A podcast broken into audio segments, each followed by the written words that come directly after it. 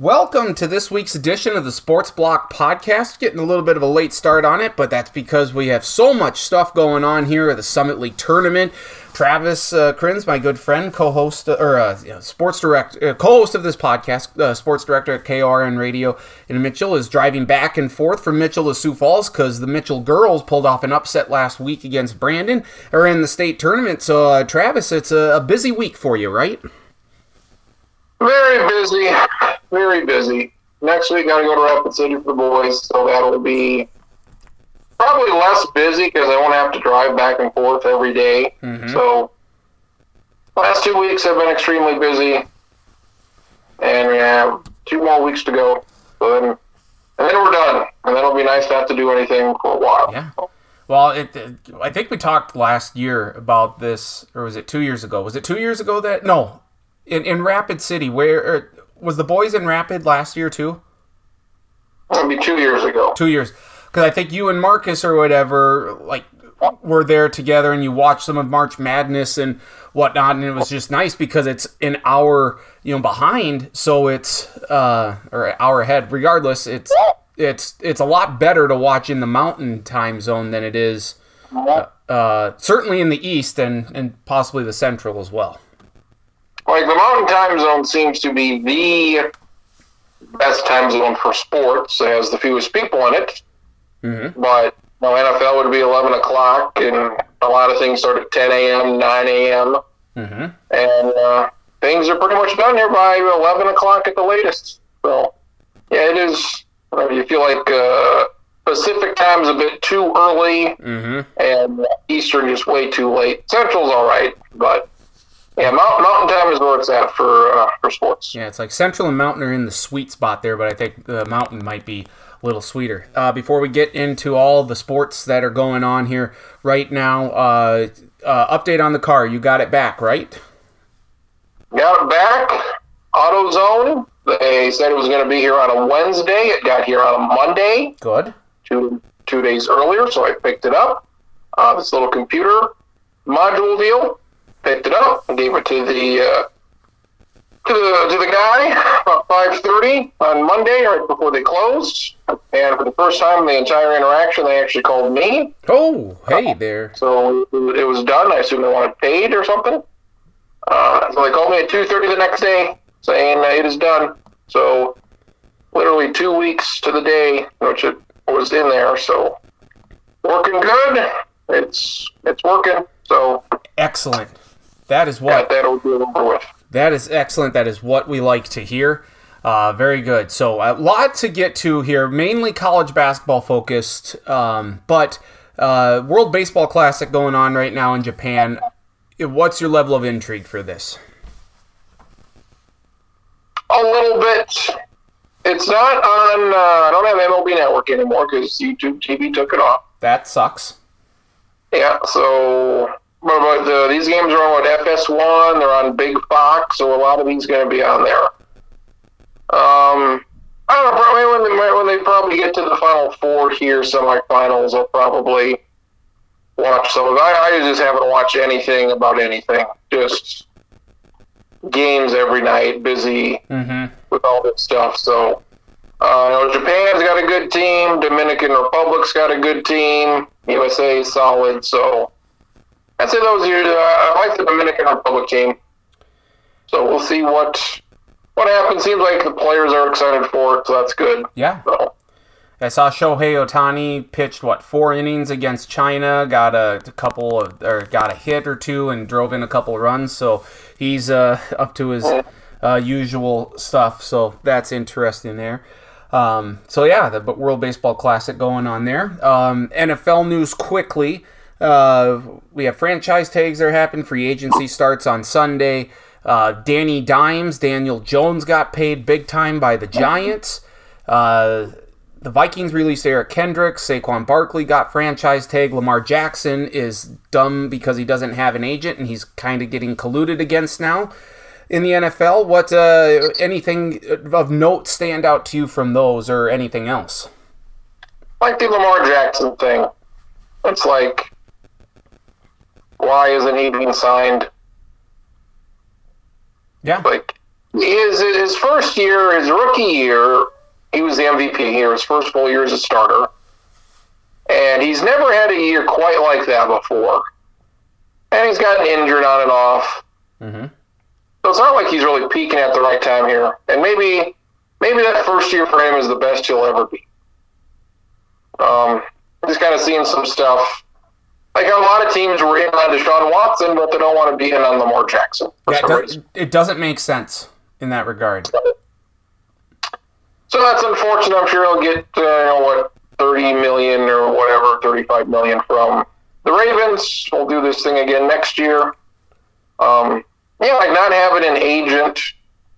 Stupid. I feel like I feel like it's to have an eight out. I feel like it's unnecessary. It's like, all right, I'm Lamar Jackson. I'm pretty good. Here's what I'm looking for: five, six, seven year deal, whatever I'm looking for for two hundred, whatever million. And it's like, give it to me or not. Like, what are we negotiating? I know what I'm worth. The NFL is gonna is just a terrible organization. So, if the owners don't want to pay him, they're not. So There's that's just the, the way the NFL goes. there, there are so many layers to the Lamar Jackson deal. I mean, one we we you know they tried to negotiate last year. It, they didn't get a deal done. Now I don't know if some of that is Lamar's stance versus the teams. Uh, I think there was a report that they were willing to offer like some hundred and 60 190 million dollars guaranteed somewhere in that vicinity i believe um, and he he declined on that uh, and who knows if that would have changed at all if he had an agent who would maybe have you know some some more of the nuances of you know the contract negotiating and and dealing with the team the teams and whatnot uh, and then he gets the non-exclusive franchise tag placed on him on Tuesday, which different from the franchise tag, where I mean you don't get to talk to any team that. that you either sign or you, you just don't play. Here, Lamar gets to talk to any teams that he wants to or that want to talk to him, but he has to wait until Wednesday. The legal tampering period, I think, opens on Monday um, or Sunday. He can't. He has to wait until Wednesday, and if he sign if um, if he signs with another team, that team has to give up two first round picks to the Ravens. If not, he comes back to the Ravens for 32.1 million. And then you get these reports coming out that you know certain teams aren't interested. The Falcons aren't interested. Well, oh yeah, because Desmond Ridder is is your uh, saving grace down there in the ATL. Yeah, give me a break. Miami's not interested. Why? Be- maybe because they're going to get Tom Brady out of retirement. Is Tua really that guy? No, uh, it's just you get all these teams who, as you mentioned, Deshaun Watson teams were like clamoring to get to him. Atlanta, Cleveland, um, Carolina, uh, New Orleans, maybe. You have so many teams that wanted Deshaun, and now these you you get another guy, probably a, a better character guy, a better f- football player, and you're saying, "Nah, we're good." That doesn't that doesn't smell right. It it just it, it feels wrong. And then just to add to it, uh, last year when Deshaun Watson got his $230 million guaranteed, it pissed off a lot of owners, probably every owner. They were upset with what uh, the Haslams did that kind of reset the quarterback market. As you know, prime example, look what uh, you know Daniel Jones got four year, 160 million. That's ludicrous for him, absolutely ludicrous. But one of the first owners to publicly say anything against it was Steve Bisciotti, who is the owner of the Ravens. And he said, no, that's not right. So is this, you know, a part of that? Like, hey, I, I said this last year, so I have to take a hard stance toward this. I can't pay this much guaranteed after what just happened last year. I don't know. You know, Lamar has gotten injured each of the last two years. So there's so many layers to this. It's like to this story, uh, to this saga. It's like an onion. I mean, you just peel back all of these different layers, and there's just something different here that you can take uh, when examining this whole situation. Yeah, the NFL is just dirty all over. It is. This is one of my favorite seasons when guys get cut after signing contracts for next year. Mm-hmm. I had I had an Excel file somewhere about this guy signed this deal, and here's how much of that money he actually received. You can add uh, Bobby Wagner to that list.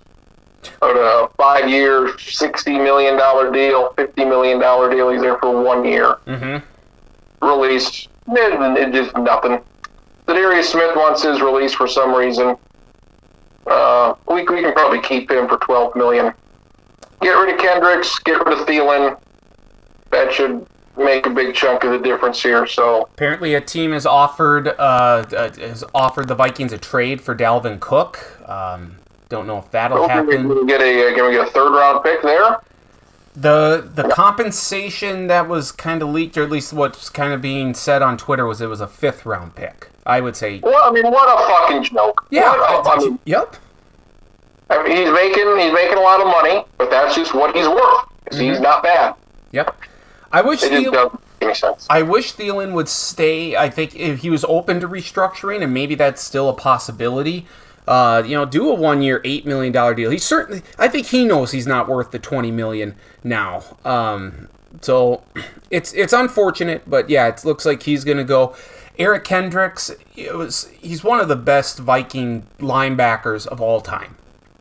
Uh, I, th- I think that uh, kind of goes without saying, but you know, they, they couldn't keep him for the price. He didn't look great in the 3 4, and if Brian Flores is going to keep this 3 4 look, Kendricks was an obvious choice to to cut to save some money against the cap.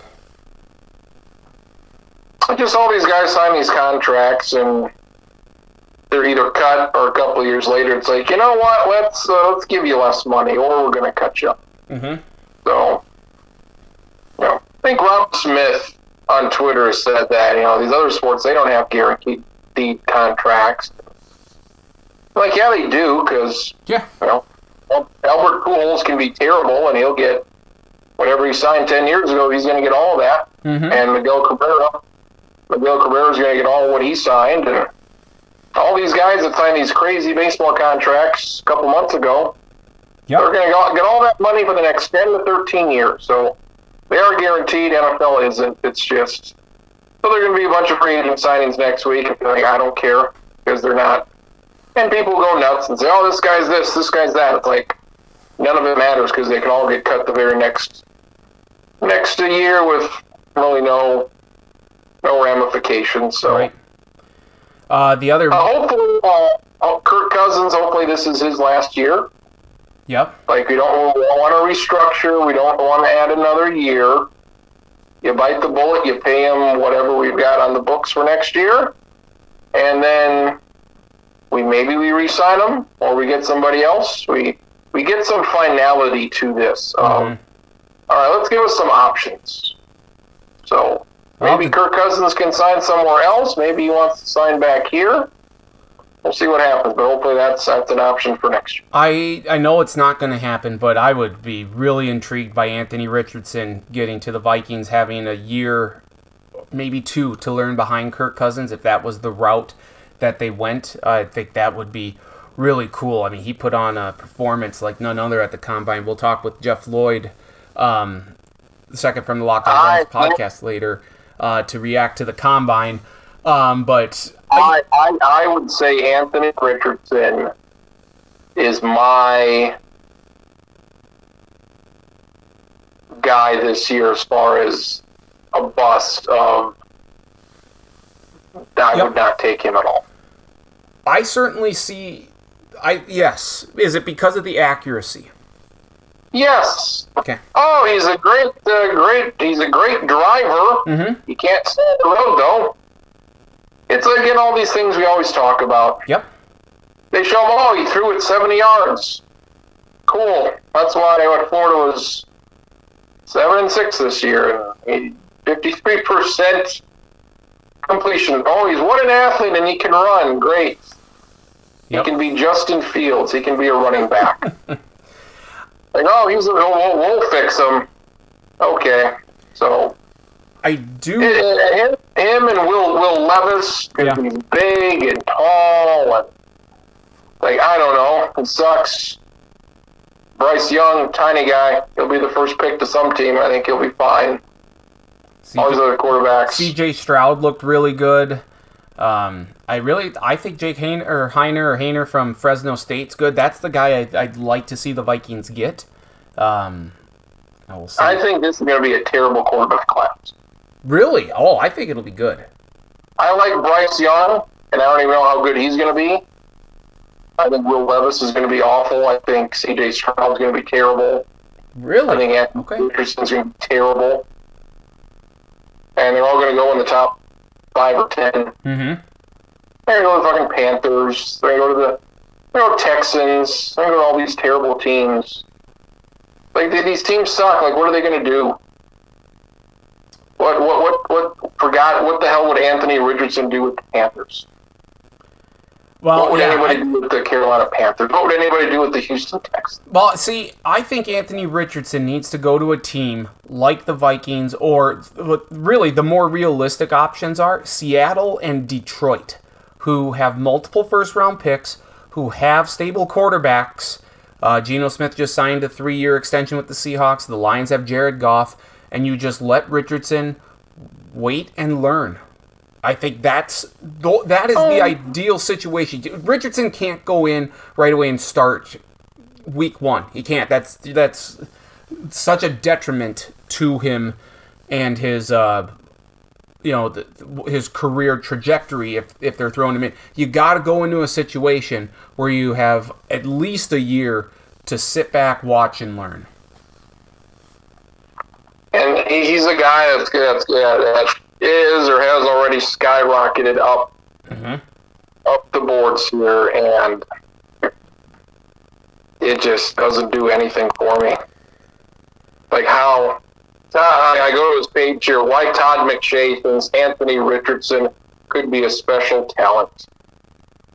Well, Todd McShay was right on Jalen Carter, it appears. So, but what, what, what's what's uh, what's What's his opinion on him? Oh, he said there are character issues or potential character flaws. This was back in like. He said that about somebody. Who was it? Who? Jalen Carter. Todd McShay did. It was like maybe Kayvon Thibodeaux. He said it about somebody a couple years ago. Well, he. I did.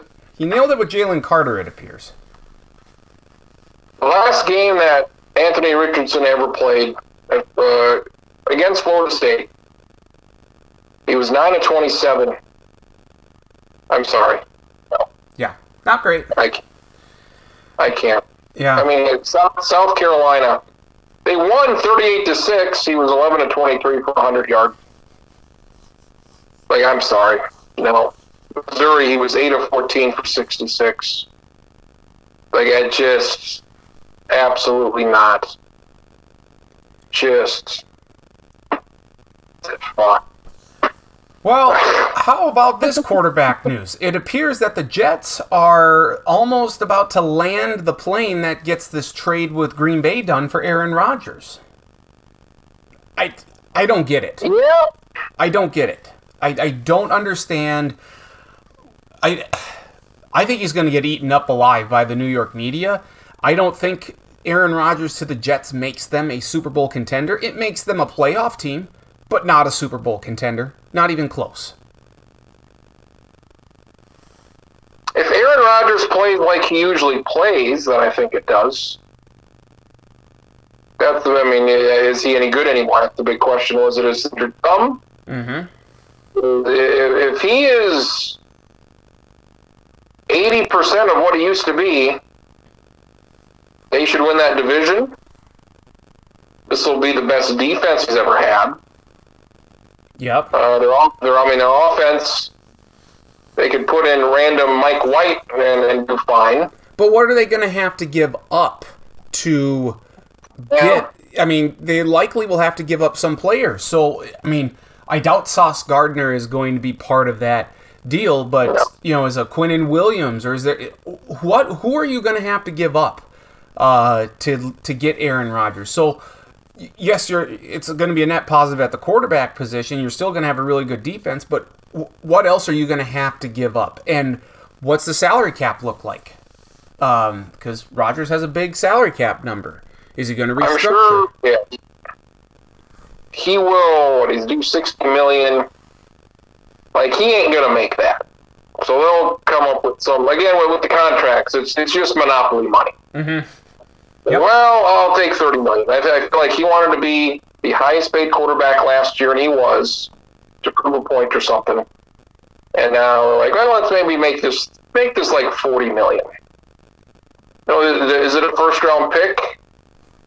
Is it uh, yeah another player? But uh, you know their offense. They got Garrett Wilson. They got some receivers. Uh, running back with Breece Hall if he doesn't get Mhm. hurt. So this is a team that almost made the playoffs last year with literally without a competent quarterback. Yeah. So if you get somebody in there that is above average, like they should be, they should be pretty good. So, and then they say Super Bowl contender with, with the guy that's made exactly one of them Yep. ever. Yep. So, I, mean, I think they'll be good. I think you could win a playoff game or two. Be intriguing, but yeah, if you're the Jets, you may as well. You haven't been good in a long time. Your quarterbacks have. They're another team like the Bears. Like when, when the hell have the Jets ever had a good quarterback? Yeah. Joe Namath. And that's yeah, that's a, a while back. Back when they won their only Super Bowl. For, for his for his time, he was good. And you look at his numbers now, and you're like, Right. uh, he had more he had more interceptions than touchdowns. Right. It's completely different era. Um, Yeah, But back then, like, well, yeah. that's pretty. He threw for three thousand yards. Well, Mhm. great. So if I'm them, I do it. Why, why, I mean, what else do you have? You're gonna get Jimmy Garoppolo. Go. I mean, go for it. You've got you. You drafted outstanding last year. Mhm. Sauce Gardner, boom, you hit on him. yep. Garrett Wilson, you got him. You got you got Breece Hall. three or three or four excellent picks. Mm-hmm. Where you could not have picked anybody any better. Yep. So you're like, all right, let's go. Uh, you feel like the time is now to, to get something going. And hopefully he hates it there and comes to the Vikings next year. We'll take that. Yep. That's the only way this thing can end. So, uh, yeah, let's get let's get Aaron Rodgers moving to uh, to New York. Yeah, we'll see how that all transpires. And, and you know what? Maybe Rodgers just decides to flat out retire and, and nix a trade. I don't know. I, I don't know how this is. It seems, though, like there's certainly, according to reports, a lot of momentum towards getting this trade done. So we'll see if that happens, and we'll, we'll talk about it here in a couple weeks. Because next week's our best show of the year. It's the best podcast we do every year. It's our bracket breakdown. We talk we break down all we react to selection sunday. We react to the bracket. We pick each game. We give you nuggets. Uh we'll it, it's our it's our best podcast no doubt and so that is unless there's anything else that we need to get to before we enter the college basketball world Mhm. then we shall jump right in there let's start with the summit league um tons of upset uh, upsets on the women's side uh, the championship game for SDSU very boring. I maybe I would have actually liked a little bit of a closer game, but I like also not having my heart race, uh, thinking that they might lose. It was it was nice to just see them cruise to victory. Um, I give a lot of kudos to Kansas City for pulling off two upsets with seven players. That was great. Uh, North Dakota State definitely not there yet. UND not there yet. Uh, Omaha, surprisingly enough, has been in the championship game two of the last three years. I was stunned when I heard that. It just it it makes you kind of remember then that you know maybe this league isn't it, it's getting better. I will say. I think this tournament helped the Summit League by seeing that there are some teams that can go in and compete with not not South Dakota State. This is a whole different level, but it's just there there there are some teams that like that that, uh, Kansas City. Their their head coach used to be an assistant at Texas. She's I think making her a big imprint on this team already. Omaha certainly looks like they've gotten better uh, than they were last year or even a couple years ago. So I'm hoping that that we see an uptick here in how the Summit League uh, performs next year.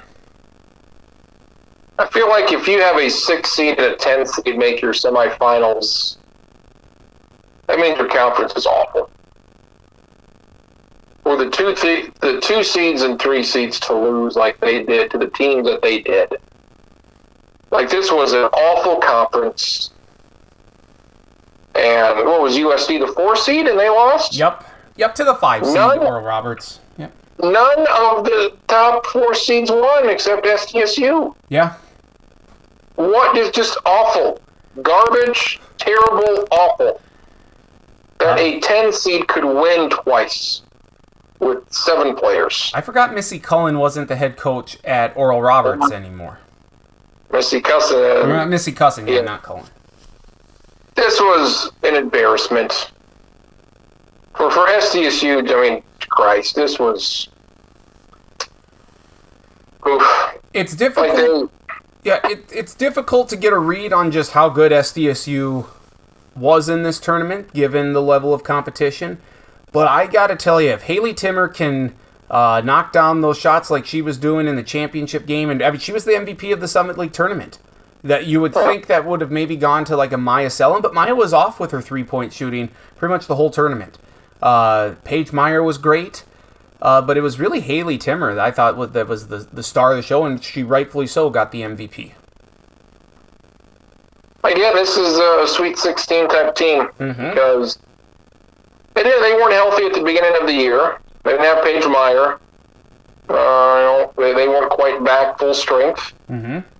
And the teams they lost to were not bad teams. Know, they had five losses. One was to UCLA. Mm-hmm. One, Washington State was a loss, and they ended up beating UCLA in the uh, Pac-12 title game. So they have five losses. One is to, is to South Carolina. Yeah. So they're just God, just such a awful. This is this has to be the worst this conference has ever been, with no clear cut number two team, and bad. Yeah, I I, I, I would I would call it the worst Summit League tournament ever, especially on the women's side. I, I liked it for the upsets, and I do think like, and I agree with you. The state of it right now isn't good, but I think if you want to look at the the potential, the future, I do think there's a good foundation there at in Kansas City and in Omaha. Hopefully that um, that gets some things going. USD is not going to be this awful here moving forward, right? And honestly, what what hovers over all of this is until either AJ makes a decision or until Minnesota fills their vacant head coaching position, like that that could determine a lot of what happens in the Summit League moving forward. I mean, South Dakota State's going to still be really good, but without AJ, that's I, I don't even want to think about it. Yeah, he, he's not going to win. I hope not. This is the one job I think he'd leave for, and he said no. And they're what they always hire women. Yep. Yeah, they've never hired a male head coach, which is one of the things that people have, have looked at when when talking about it. Usually it's the other way around, where it's like, oh, we we can't get women jobs, and like, well, just uh, hire the best person. It's like Lindsay Whalen didn't work out. Mm-hmm. I can throw it off my mind. Aaron Johnston would do great and is the best person for the job, and nobody else that would even be under consideration has his resume or has done what he has done, or has won as many NCAA tournaments, or has been as many, or has won as many games as he has. Like it's an easy decision of saying who should be the next coach. Oh, it should be this guy from Brookings. Mm-hmm. And if he turns you down, you say, all right, let's look for somebody else. And that, and that's the key. It's like I don't know if if Aaron Johnston would have the same level of success in Minnesota that he would at South Dakota State. He, he wouldn't. I mean, he's not going to win all these conference titles. Now, could you maybe get a little deeper in the in the NCAA tournament? Not so much one and done. Absolutely, but you're playing on you know you know just look at how good the Big Ten was for the women this year. Indiana's going to be a one seed. Iowa might be a one seed. I mean, Caitlin Clark's fantastic. Ohio State really good. Michigan outstanding. Um, I mean, it's it's not so easy, I think, to turn this a Minnesota program into a winner. And then, how long are they going to give him? I mean, is it going to be three or four years? I just stay with what you got because you're getting the best recruits. You're the arguably the best team in the entire you know four, five, six state uh, region. I mean, it, it's I I would hope he wouldn't, but it, money and a chance to come home. That's really all it boils down to, I think. Yeah, he, he's not going to leave. I And the. Big 12 was very good this year. But where just take SDSU, where would they rank in the Big 12 or in the Big 10? They'd be like the seventh or eighth best team. Probably. I was like, oh, there you go. Just just take the players you have now at South Dakota State, put them in the Big 10, and you'd go 18 and 11. Yeah. Like there, and I assume you'll get bigger recruits and better players by being with the Gophers. So I think he'd do great. Hopefully, we never find out how he would do. So Well, he, he was linked to the job, uh, you know, the last time it was open too, right? Or Yeah. the time before that, you know, before Lindsay Whalen got it. I, I hope he doesn't go. Marcus seems to think that he will go if offered the job. I think he said he's not going anymore. Oh, it, it, did that come out like since the Summit Yeah. League tournament? Was like Summit League tournament. They asked me. He's like, no. I, I said, no. This isn't different than any other time.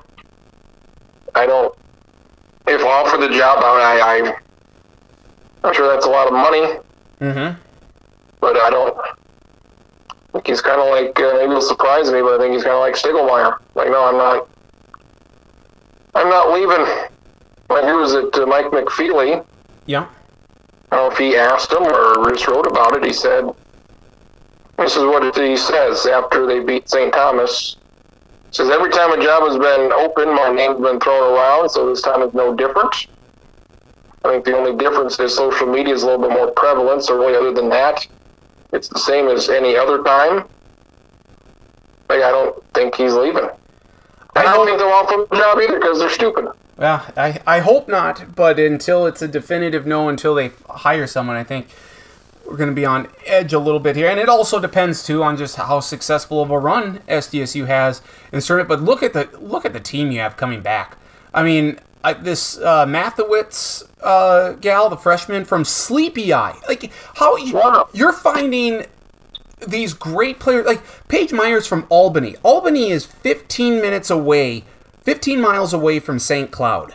It's not a big town. I, I don't know who they, they combine with for schools, maybe Avon and stuff, but it's not a it's not a huge town. And they find these gals. They they find them in the cities. They find them all over. They get the best ones in South Dakota. They get these gals from Minnesota. I mean, they're finding some tremendous recruits. Um, I I mean, I yeah, I. Why would you? Myah, why would you leave? Myah comes from a town of 150 people. yeah, it's just, it's just nuts. Yeah, but yes, they're they're out there. All you have to do is open your eyes and say, "Hey, you're pretty good." Mm-hmm. I watched. Was it uh, two weeks ago? O'Gorman, Molly Abdouche. O'Gorman's a bigger school, of course, but Mm-hmm. way bigger in a, bigger city. And Molly Abdouche, who's a junior, she's 5'8", and a point guard. I think she's going to be good. There's this Emily Fox. She plays from Alberta Plankinton. She's pretty good. She's coming. Saw a girl today play for Jefferson. Her name is Jaden Young. She's coming. She's only a junior. She's at six feet tall. She's more of a defensive player, but I saw Hillary Barons at Brandon Valley last week twice. I think she's going to be really good. So a couple from Sioux Falls, a couple from Brandon, a couple from these small A and B schools. Mm-hmm. If you want to uh, be somebody and do something, go to SDSU. So Yeah. It's, I mean, this is. We'll we'll talk about them more next week when we know who they're playing. But this is arguably the deepest team that they have. Like, and it's it's so refreshing to see to know that you can't hone in on one specific player because anyone could have a big game at any time, and that's what we saw this the, in this tournament with with Haleigh Timmer. I mean, she was on fire against Omaha. Again, consider the competition, but it's still everyone's kind of focused on Myah Selland. Okay, now we maybe have to, you know, pay a little bit more attention to Timmer. I mean, Paige Myers, you know, dishing dimes out. I mean, she, she, tremendous passing, and and this team just gets assists on like almost every bucket. So it, yeah, it's it's so good to see this team that this valuable offense, and I think as uh, Coach Johnston said, they're buying in on the defensive side now here Yeah. late in the season, and that's going to make them a really dangerous team in the tournament. I think they'll win their first matchup, no problem. Mm-hmm. I want them to play LSU in the second round. Oh, oh, yeah, I know why. We we all know why. Stick it to Kim Mulkey. Have LSU be a three seed. SDSU can be an eleven. Beat the hell out of a six seed. I want. I want LSU. That's that's what I'm hoping for. We'll see So- if that see if that pans out. But congratulations to the Jackrabbits um, winning their tenth Summit League title, uh, and it'll be their eleventh trip to the Big Dance overall. On the men's side, uh, anything else uh, regarding the women's uh, side, the women's tournament that we need to get to? No, it just went as you would expect. Well, the final was- resulted. I don't was- think it a was lot the of worst people. one ever because you know SDSU. I think they you know, they kind of sweat it out in these championship games, and they certainly did not have to do that at all at any point this year. This was not a good year for Summit League Championship games on ESPN's uh, ESPN television because both games were blowouts. Um, on the men's side, uh, SDSU really sweated it out with uh, Omaha. I'd like to say that that game was brought to you by uh, um, Habitat for Humanity because they the house was built with all the bricks that were shot in that second half. Uh, it was terrible, but SDSU found a way to get by, and then they they get their doors blown off by North Dakota State, who had just the hottest shooting that you'd ever seen, and then they couldn't make jack against Oral Roberts, which is a, which is frustrating. But at the same time, Oral Roberts clearly the best team in the conference. They showed it. Uh, St. Thomas gave them all they could handle in the semis, but uh, Oral Roberts prevailed. Connor Vanover is a behemoth of an individual, seven foot five. He's great. Max Abmas is good. This is a very deep Oral Roberts team, and I have no um, no issue saying I I it, it will take a lot for me to not pick them to the Sweet 16 this year.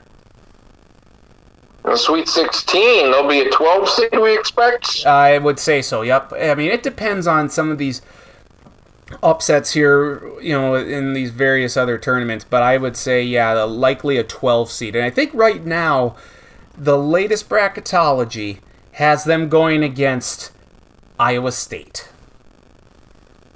Iowa State, the bastards, uh, beat Baylor back to back. Uh huh. And they got Kansas. Yeah, I, I will pick. I will not pick Iowa State. I don't give a goddamn if they're playing Queens in the first round. I am not picking Iowa State to win a goddamn game. That is for certain. I think we might have to pick UConn to win a game here in the tournament. They're looking really good right now. I mean, it'll uh, these four or five seeds.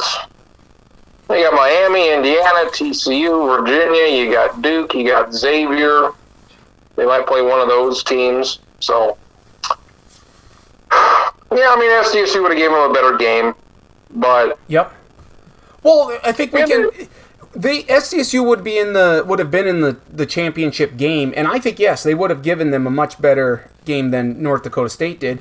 But we can blame USD for this. The end of that USD NDSU game was downright awful. I have no idea, and I'm not even talking about the the the dunk attempt that was blocked, and it was a pretty clean block. It was not a foul, in my estimation. Um, I'm talking about that turnover at half court. Like you had NDSU on the ropes. You had them up. You had them down by one. You just got to run a little bit of timeout, make your free throws. You, you they were going to beat NDSU, take him out uh, in the quarters, and USD just crumbled beneath the pressure. Yeah, that's what they usually do. They're just not very good. It's just so frustrating because. I'm like they would have given SDSU a game in the semis, but SDSU is better than USD. They would have won. I, I told you last week, you know, when I don't know what it what it is, but Coach Dave Richman at NDSU, he just gets his team ready to play for Sioux Falls. They relish it. They they do so well down down there. Um, you know, they get to the championship game once again. Yes, they get blown out, but yeah, when I was not feeling great about NDSU going into that game um, on Monday night. No. Just I mean, really good. I mean, SDSU and NDSU, they've almost been even up here the last 10 years. Mm-hmm. They've got a couple big tournament wins, so they may even give them the edge. But SDSU just had so many injuries. They weren't very deep. Matt Mors was not good at all. Hopefully he gets better. He was not good at all. Mm-hmm. Zeke Mayo was good. Not in the William tournament. Kyle didn't show up for this tournament, so that's disappointing. William Kyle didn't show up for the tournament. No. So Zeke Mayo leaves. Who you bringing in? Because I, I don't know. I don't You, think. you, you, I- you need another. You need another star. Yeah, I don't know. Maybe that is William Kyle, and maybe you got some other guys that I don't know about. I don't think Right. he leaves. This. I think he. You think he will? Okay, I, I don't. Yeah, I think, I think, I think he's gonna go.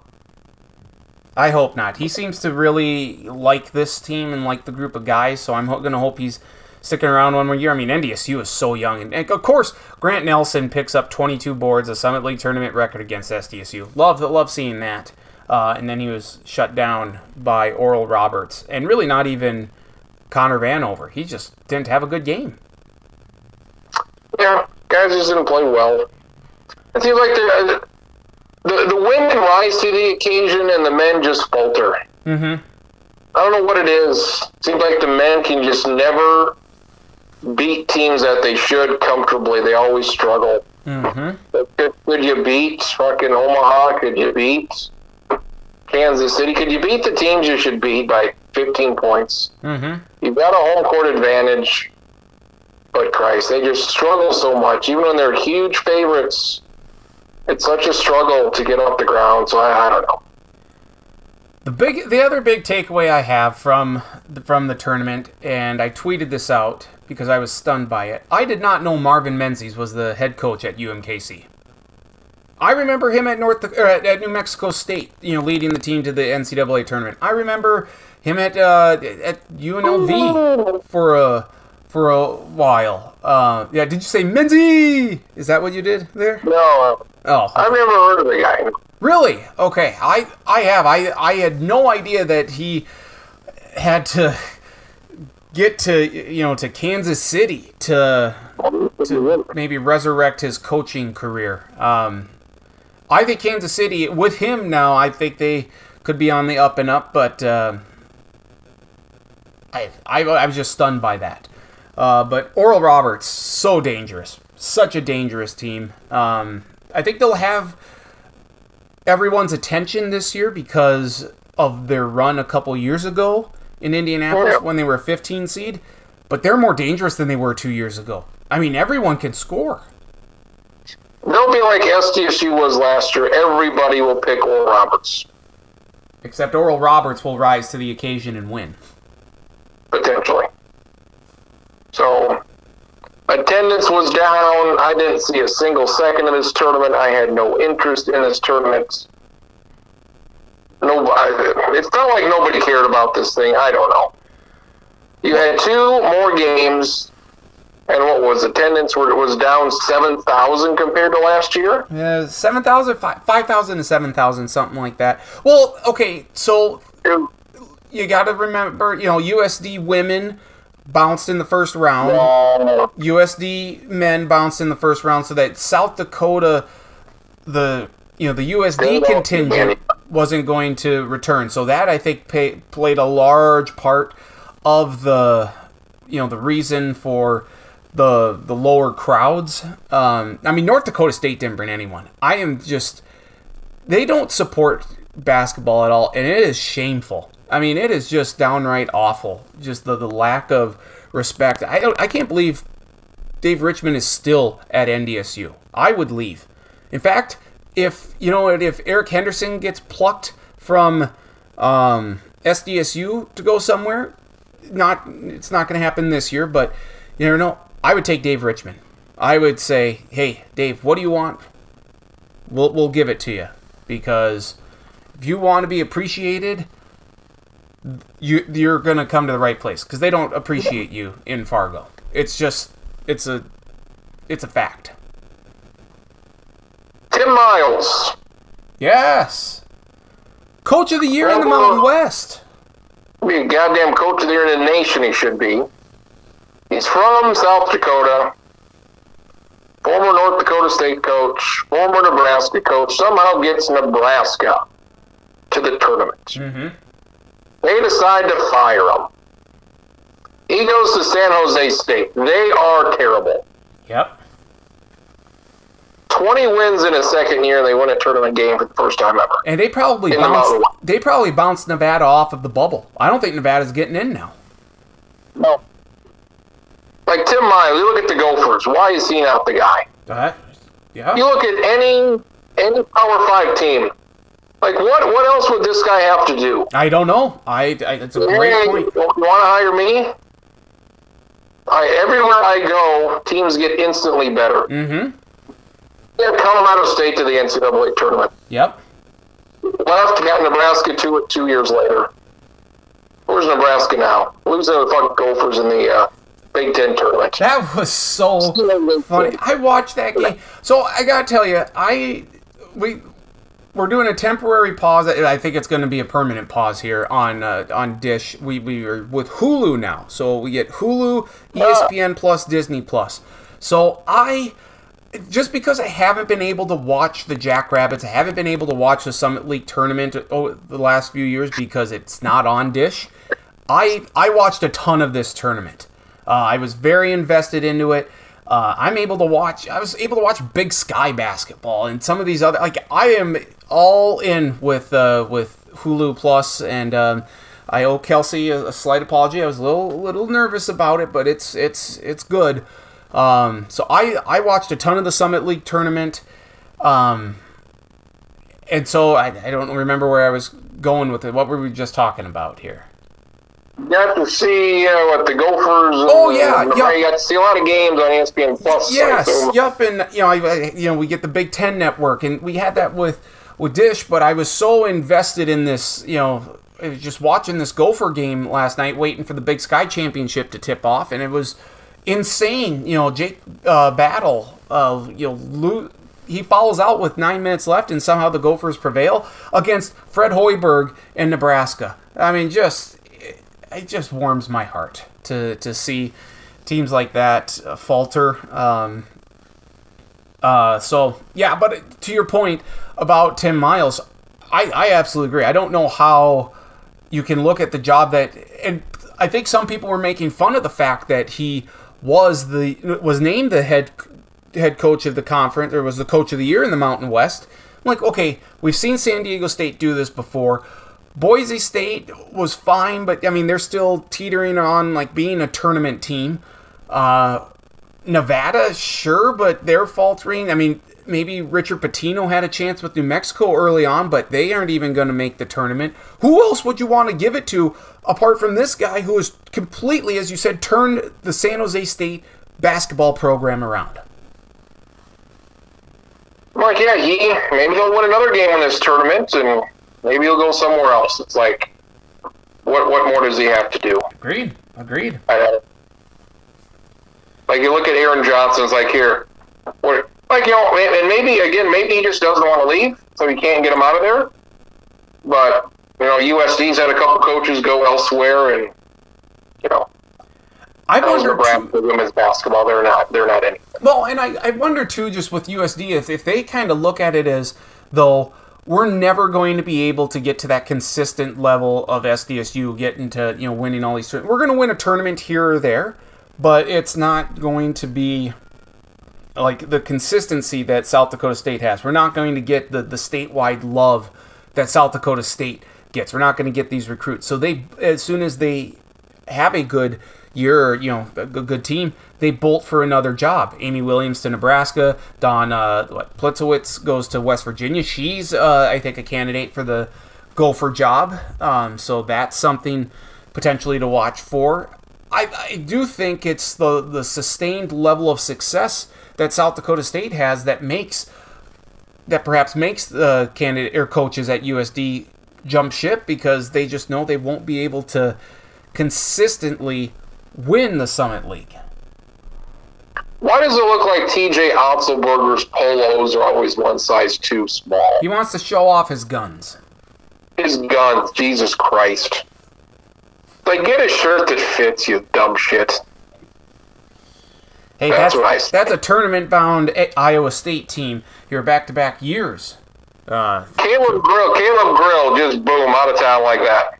yeah, he's dealing with.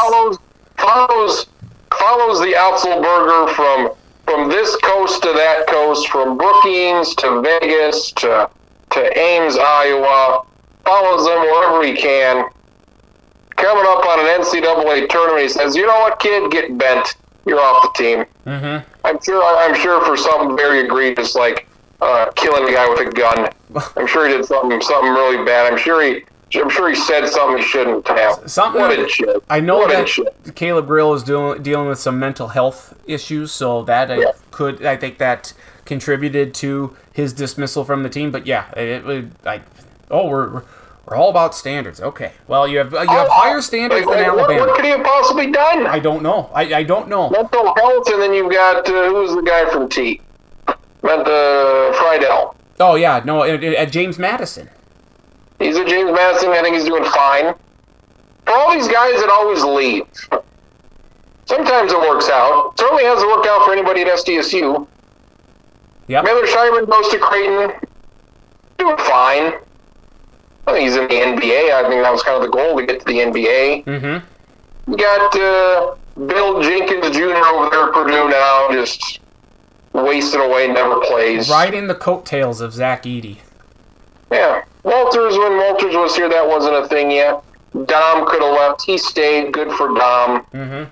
Like, you're leaving for what? What are you leaving for? A bigger stud? You're, you're not. You're, you're not that type level of a player. You're just not. Right. You could be the best player at South Dakota State ever. Could be one of the great Summit League players ever. Mm-hmm.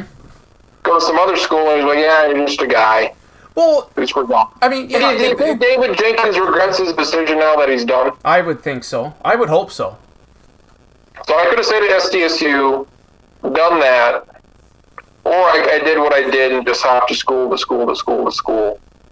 And every time I, everywhere I went, I got progressively worse Well, because I went to a, a bigger school every time. yeah. Yep, all right, absolutely. you want to be the, the fifth man off the bench at Purdue, or do you want to be Summit League Player of the Year? And I get that Oh. it's it's a different different set of, you know, I don't know, circumstances or just where these programs are at. But it's not like the SDSU men are bad. They're one of the consistently good, if not great programs in the Summit League uh, year in and year out. Uh, they're consistently one of the best. And yet you have these guys transferring out. You don't get that with the U- with SDSU women. In fact, they're bringing some people in. I mean, didn't they get someone from St. John's a couple years ago? You know, you get Dru Gylten coming from Utah. I mean, she's she's invaluable to this team with her passing and, and whatnot. She came back home to her home state after playing at Utah. I mean, uh, went from Utah to South Dakota State. Like that is and arguably she's in a better spot. I guess Utah is going to be a high seed in the NCAA tournament, so it's um, I mean that's maybe not bad, but you, you know it's just SDSU women can get these transfers coming in, SDSU men get the transfers leaving. It's kind of sucks. Yeah, it, sucks, but these transfers. I don't know. Is it worth it for some? Maybe you take a shot, see what happens, but it just hasn't worked out. Yeah, I think they're gonna have to corral the this this transfer portal. Kind of, it, it's got it's getting really ridiculous, and we'll see what happens after the college basketball season is complete. Um, so championship week, uh, we saw Southeast Missouri State win, uh, beat Tennessee Tech, who was looking for their first trip to the big dance in 60 years. That unfortunately didn't happen for them. Uh, Drake wins. Uh, UNC Asheville wins. Nothing really of note there. Furman, Furman finally gets in. Good for the Paladins. Good for our, uh, for good for the Dins. Uh, we saw Gonzaga put on a performance like we've rarely seen from them this year against St. Mary's. Uh, what has stood out to you so far from these uh, conference tournaments that are now complete? I don't know. I haven't watched much. Okay. Well, it's it's it's understandable. You are busy. Uh, We're with- getting to these big ones, and it's like you know, somebody's got to win these tournaments. You know, Virginia, Miami, Duke in the ACC. I don't know. Kansas probably wins the Big Twelve like they always do. UCLA's probably going to play Arizona. that- oh, oh, we have someone here. But oh, Holy hell! Maybe not. Maybe they're not going to play Arizona. oh, okay. Who who who is this here? Who who's uh who's coming to the podcast this week? Noah. Hulk! Hulk. Hulk, Hulk. Hulk Hogan. No. No. I gotta the- get. I gotta get no in on wrestling here. I need a, I'm a gonna weekly ask you some wrestling. questions! oh, oh, he's got to ask you some questions. All right, ask ask Travis the questions then. Fair enough. Have Fair you enough. ever seen a real superhero? God! A real superhero dad. God. Have God! I ever seen it? Have you ever God? seen a real superhero guy? Apparently. God. Oh, God! guy. No, God, no, no. What? I just Is said it Oh, God! okay, okay, okay. Have you ever seen? Real superhero guy. Uh, I saw Randy Moss. He was really good. I saw Michael Jordan. He was really good. I would say those two uh, would be at the top of my list. Have you ever seen a giraffe in a tree? They like doing that. It's in the tree. Uh, do, do, you ever seen a giraffe in a tree? In a tree, I don't think they've been in the tree. They've been around the trees, eating off the tree. I think that, I don't know how the hell they'd get up in the tree. Yeah, But well, would I think no. like the neck is in the tree and whatnot. Yeah, I, I've seen that. The A lot of, a lot of animals, Giraffe is like in the biggest tree they like. Oh, really? Yep. Okay.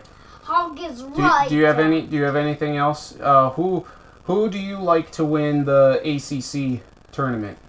You gotta ask Hulk. Hulk. Who do you like to win the ACC tournament?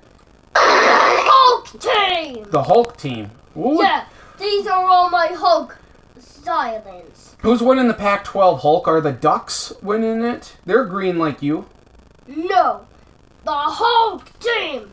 They're just over there fighting them. Oh, well, whatever whatever team the Hulk team is. What what do we got? Uh, Pac-12 right now. Who, who do we got playing here? No one's playing right now in the Pac. Is he doing a bracket this year? Or Hey, you show mix? some more. Well, he- he will be doing a bracket, probably not with uh, within our bracket challenge. More I'll uh, oh, he, he will pick uh, based Yeah, on it's mascots. weekly. Uh, you bring your people in, I bring my people Have in. you Yeah. ever seen a footprint like me? A big footprint from me. Have you ever seen a big footprint like Hulk has? Hey, Noah. Nope, I have not. Say hi to Melissa. Hey, Melissa's got questions for you. Oh, I don't know, make something up. Have you ever seen a big toe like me? uh, yes, he's seen. He's probably seen my big toe. Uh, that's. Have you seen a big toe like that? Uh, I don't know. That yeah, Hulk's yeah, Hulk's toe looks a little little. He's effed up. excited this week. Yeah. Did you guys Have get you snow? ever seen the Viking car Hulks? Vi- Viking car Hulks? What? Oh, I call them that because Hulk calls them that because he's green. oh. Okay.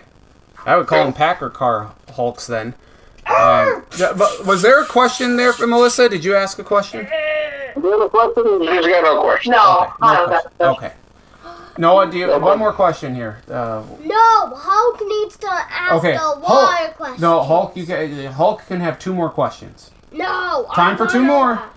How about Hey, four more? if You like said or more? cherries more? Have you ever seen a football guy? Uh, have you ever seen a football guy? Yes, I've seen a football guy. Yes. Yes, he has. You're Have so you ever seen the Hulk? The real Hulk? Have you ever seen the real Hulk?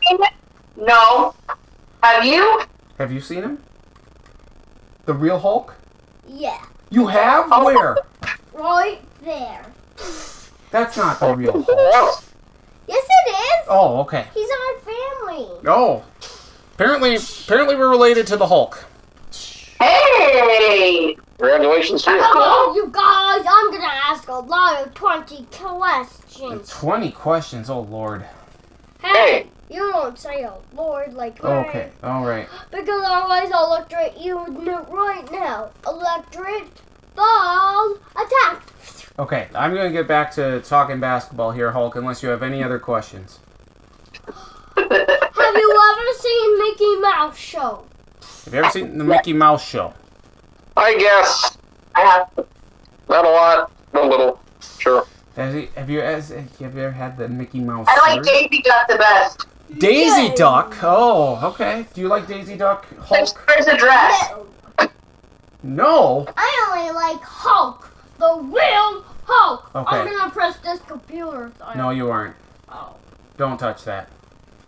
You gotta say it's Hulk. Don't touch that, Hulk. And whoever's controlling Hulk. Don't do that. Beep, beep. We got. I am Dad. I am controlling. Okay. Can you have one more question? One more question allowed. Hmm. Have you ever seen me that has green hair I have. and big Have I never muscles? seen you? big muscles. He's he does have big muscles. Have you ever seen him with big muscles? Noah or Hulk? Uh, Noah or Hulk? Which one has? Who are you asking about the muscles? Hulk. Hulk. You ever seen Hulk's No. muscles? No. I think you've seen Hulk Hogan's muscles. I have. But you didn't see my I think if, if Hulk Hogan covered himself in green paint, we could just call him the Hulk. He would look like it. Do that. Do that. He should. Should not. Okay. All right. Good questions. Great Alright. question. Thanks, bud. All right. Thank you, Noah. See you later. All right. He gone. All right, Melissa, you asked I think a couple questions, and I, I couldn't hear over uh, Noah's loudness. Oh, it's What? No. You, you didn't have anything? No, I was just making stuff. I was just making something up. Yeah, no. All right. Yeah, no. Not a. Okay. Will you be filling out a bracket this year? Yeah, I don't see why not. All Well, Very good. Good. Who's your favorite right now to to win it all? To be decided. All right. Kansas are looking good again. I hate it. You, know, I You think could pick are Kansas State. Kansas I State could be a two they're seed. good, but I hate it. Can we put the Shockers? Are the Shockers going to make it? No, no, they are not going to make it. Sorry. Um, well, let's just see. Let's just see where they're at. But you know who else isn't going to make it? UNC. They just lost to Virginia. So screw the Tar Heels. Like that. That's ridiculous. Not good. Not good at all. Um, yeah, the shock. Uh, the Shockers beat Tulsa today. Tulsa has five wins all year. So now Wichita State gets Tulane, and uh, so that uh, fighting Ron Hunter. So that that's potential win. yeah, they got on the table here. I don't see it happening again. It was a fluke. It made me really happy, but it was a fluke. I get it. I tend to agree. I well, I, I it wasn't a fluke. If they still had Jim Marshall, if he wasn't a, a, a bad person that he appears to be, then uh, may, then maybe it would be good. But I mean, he he was very abusive, verbally abusive, I believe too, and that's why he got canned from Wichita State. Isn't it Greg Yeah. Marshall? Yeah, Greg Marshall. Did I say Jim? I meant Greg. Greg Marshall. Over. The uh, Texas Tech coach, he got fired because he said something. Yes, he did. Yeah, he uh, referenced uh, a Bible verse that included the word slave. Um, he's- Oh, how'd that go over? oh, he's, he's fired. he's fired. Yeah.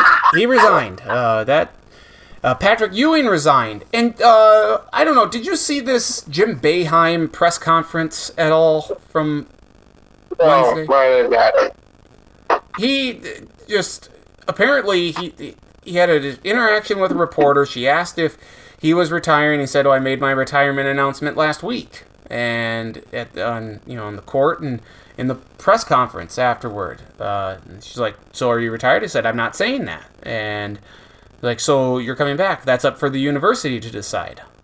So are you retired? It, it just it was a stupid. It was it was terrible. It made Jim Boeheim look petty. Um, and then, like less than an hour later, two hours later, the school said, "Yeah, you're done. Um, no more coaching basketball for you."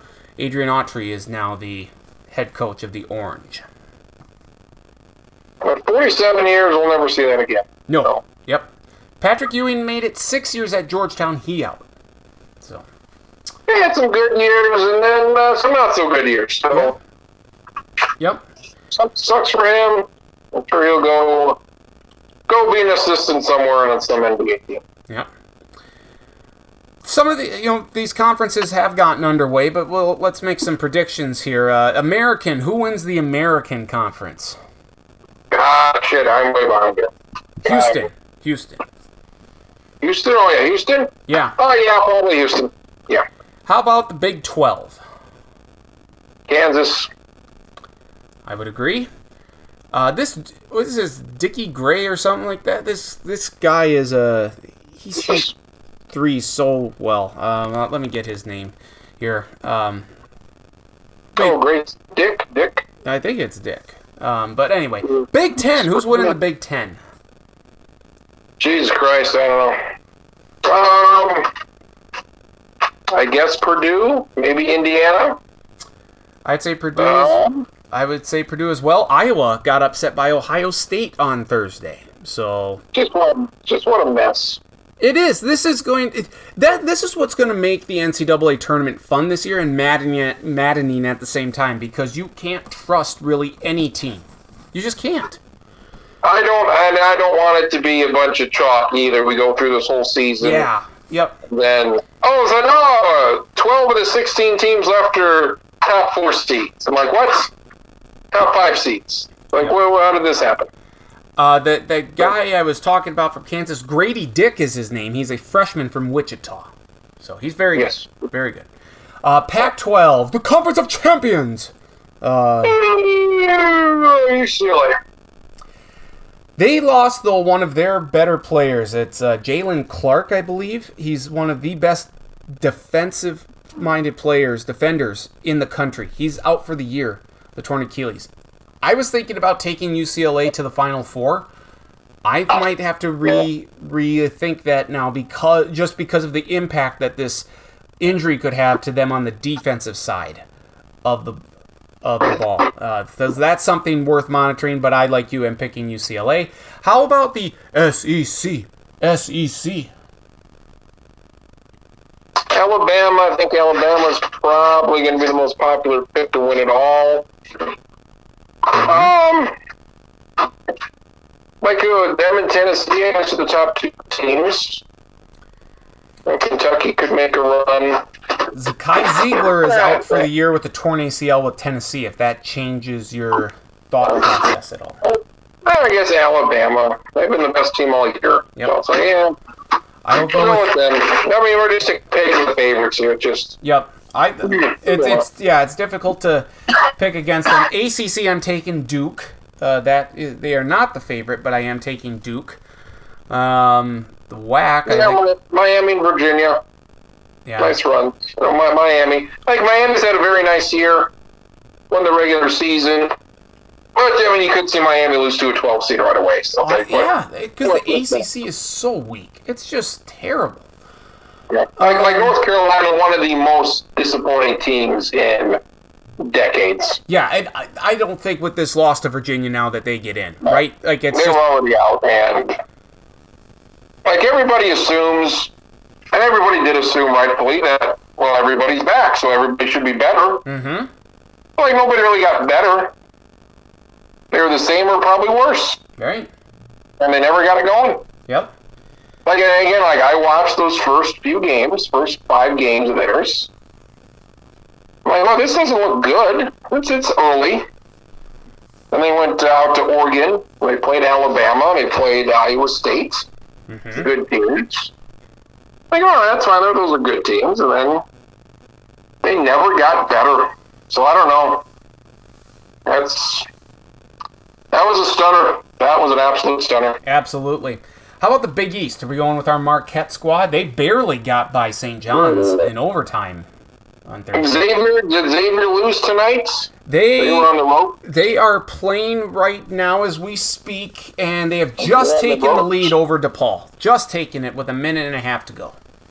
Well, I'll go with UConn because I hate them. So uh, let's go with UConn. Do we think we have to pick UConn to win a couple of games this year? I mean, they're starting to play really good ba- basketball right now. I just hope Marquette doesn't uh, doesn't shoot. Yeah. Yes. You got to win at least two games. You've been so good all year. Yep. You're one of the one of the bigger, maybe the biggest surprise. You're in the top ten right now. Mm-hmm. and um, at, at least we'll get to that Sweet 16. I yes, absolutely. They have to. Um, Providence is just really falling off the, the face of the earth. Uh, Creighton, uh, big on them. We'll see what they can do here. Uh, they play Villanova Thursday night, so see there. But uh, taking Marquette to win this one. Uh, what, what do we got? The at A ten. Who care, who really cares about that one? No, Um, VCU, sure. sure, thank you. Um, and you got the WAC.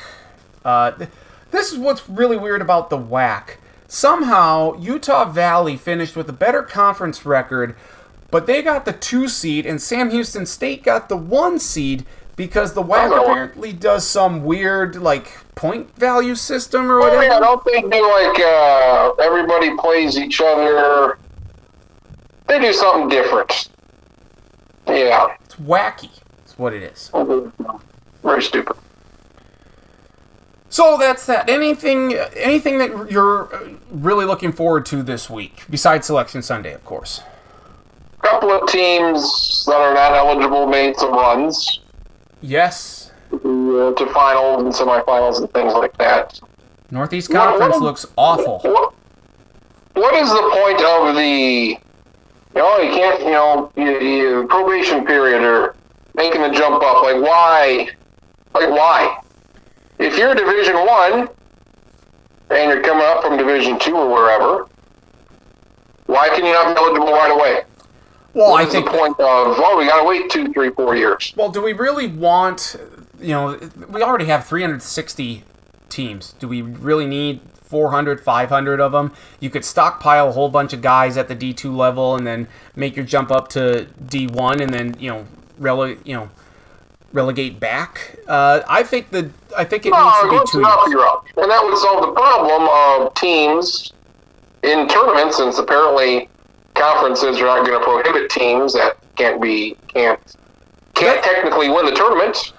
I, so I, I think that, I think the fault lies with the NCAA for having this too long of a transition period and not providing a suitable enough answer or an answer at all as to why it has to be four years. I think two years is sufficient, but if there's a reason for it to be four years, then that needs to be provided to us.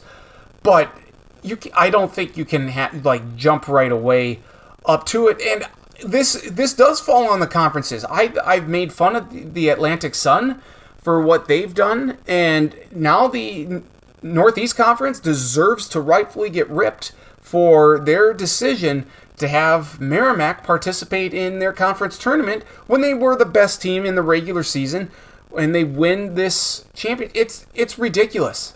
It, it absolutely is. It would go same to the OVC, who has Southern Indiana and uh, Lindenwood. They're not eligible, yet they're participating in the tournament. Same with the Summit League, having St. Thomas. Yes, it's great that you have all 10 teams in there, but what if St. Thomas had upset Oral Roberts and all of a sudden they're in the championship game? How stupid would the Summit League look? It, it's just, these conferences can't help themselves, and it's ridiculous. Where does it say that all these teams can jump up right away and be competitive? That too. I mean, that's well. It depends on the we conference. jump up in, in, in year one or two. We can win this entire conference. Doesn't depend on the? if they make the transition so they can get up to scholarship levels or give them a break. It's like what? What? There's no like why penalize them? Like if you're good enough, go ahead and win it and make the NCAA tournaments. Right. If you're not good enough, you're not going to make it anyway. So why uh, restrict them? It's like if, if, if these teams are in these conferences, either have them in these conference tournaments. If they're eligible, if they're not, they shouldn't be in. If they're good enough to win it, go ahead and win the damn thing. Listen, I I'm fine with. I, I again, I think it's a two year period. I just want to know why. I think if if we got the reason why, then I think then there that the additional discussion then can go on about okay, does can we shorten this? Can you know? Is it reasonable for it to be four years, or can we lower it to two, or you know, three, something? Heck, even one. I don't know.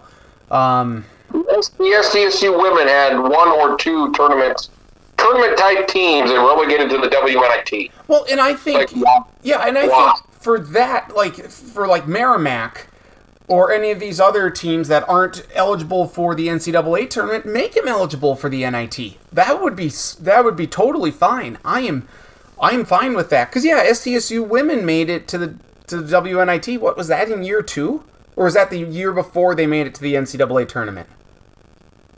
2007, they made a deep run. They made the semifinals. So why and why would it be different for them than it would be for like it just doesn't make sense. Um, yeah, we need answers to this. Um, Jay Bilas, help us, help us with this. What else? I don't know. What else you On, looking on, at? on the women's side, I guess AJ said on the women's side, it's a pretty strong tournament. Unlike the men, which it appears to be a pretty weak tournament. So Oh yeah, that's what we, that's what we got. We got, we'll we'll look at both brackets on Monday uh, or next week. You know, we do our bracket breakdown show, and yeah, like, but at the same time, I think the women's tournament is while it might be a stronger tournament, there's really only one choice to win it all, and that's South Carolina. I don't see, I don't see. I feel like they've they've had some. Then they play Stanford. They play? That was pretty close. It was overtime. Uh, Ole Miss. I feel like they've played some close games this year, so they're not They have, unbeaten. I, I think So you know, Yeah. you know, I think they can be beat.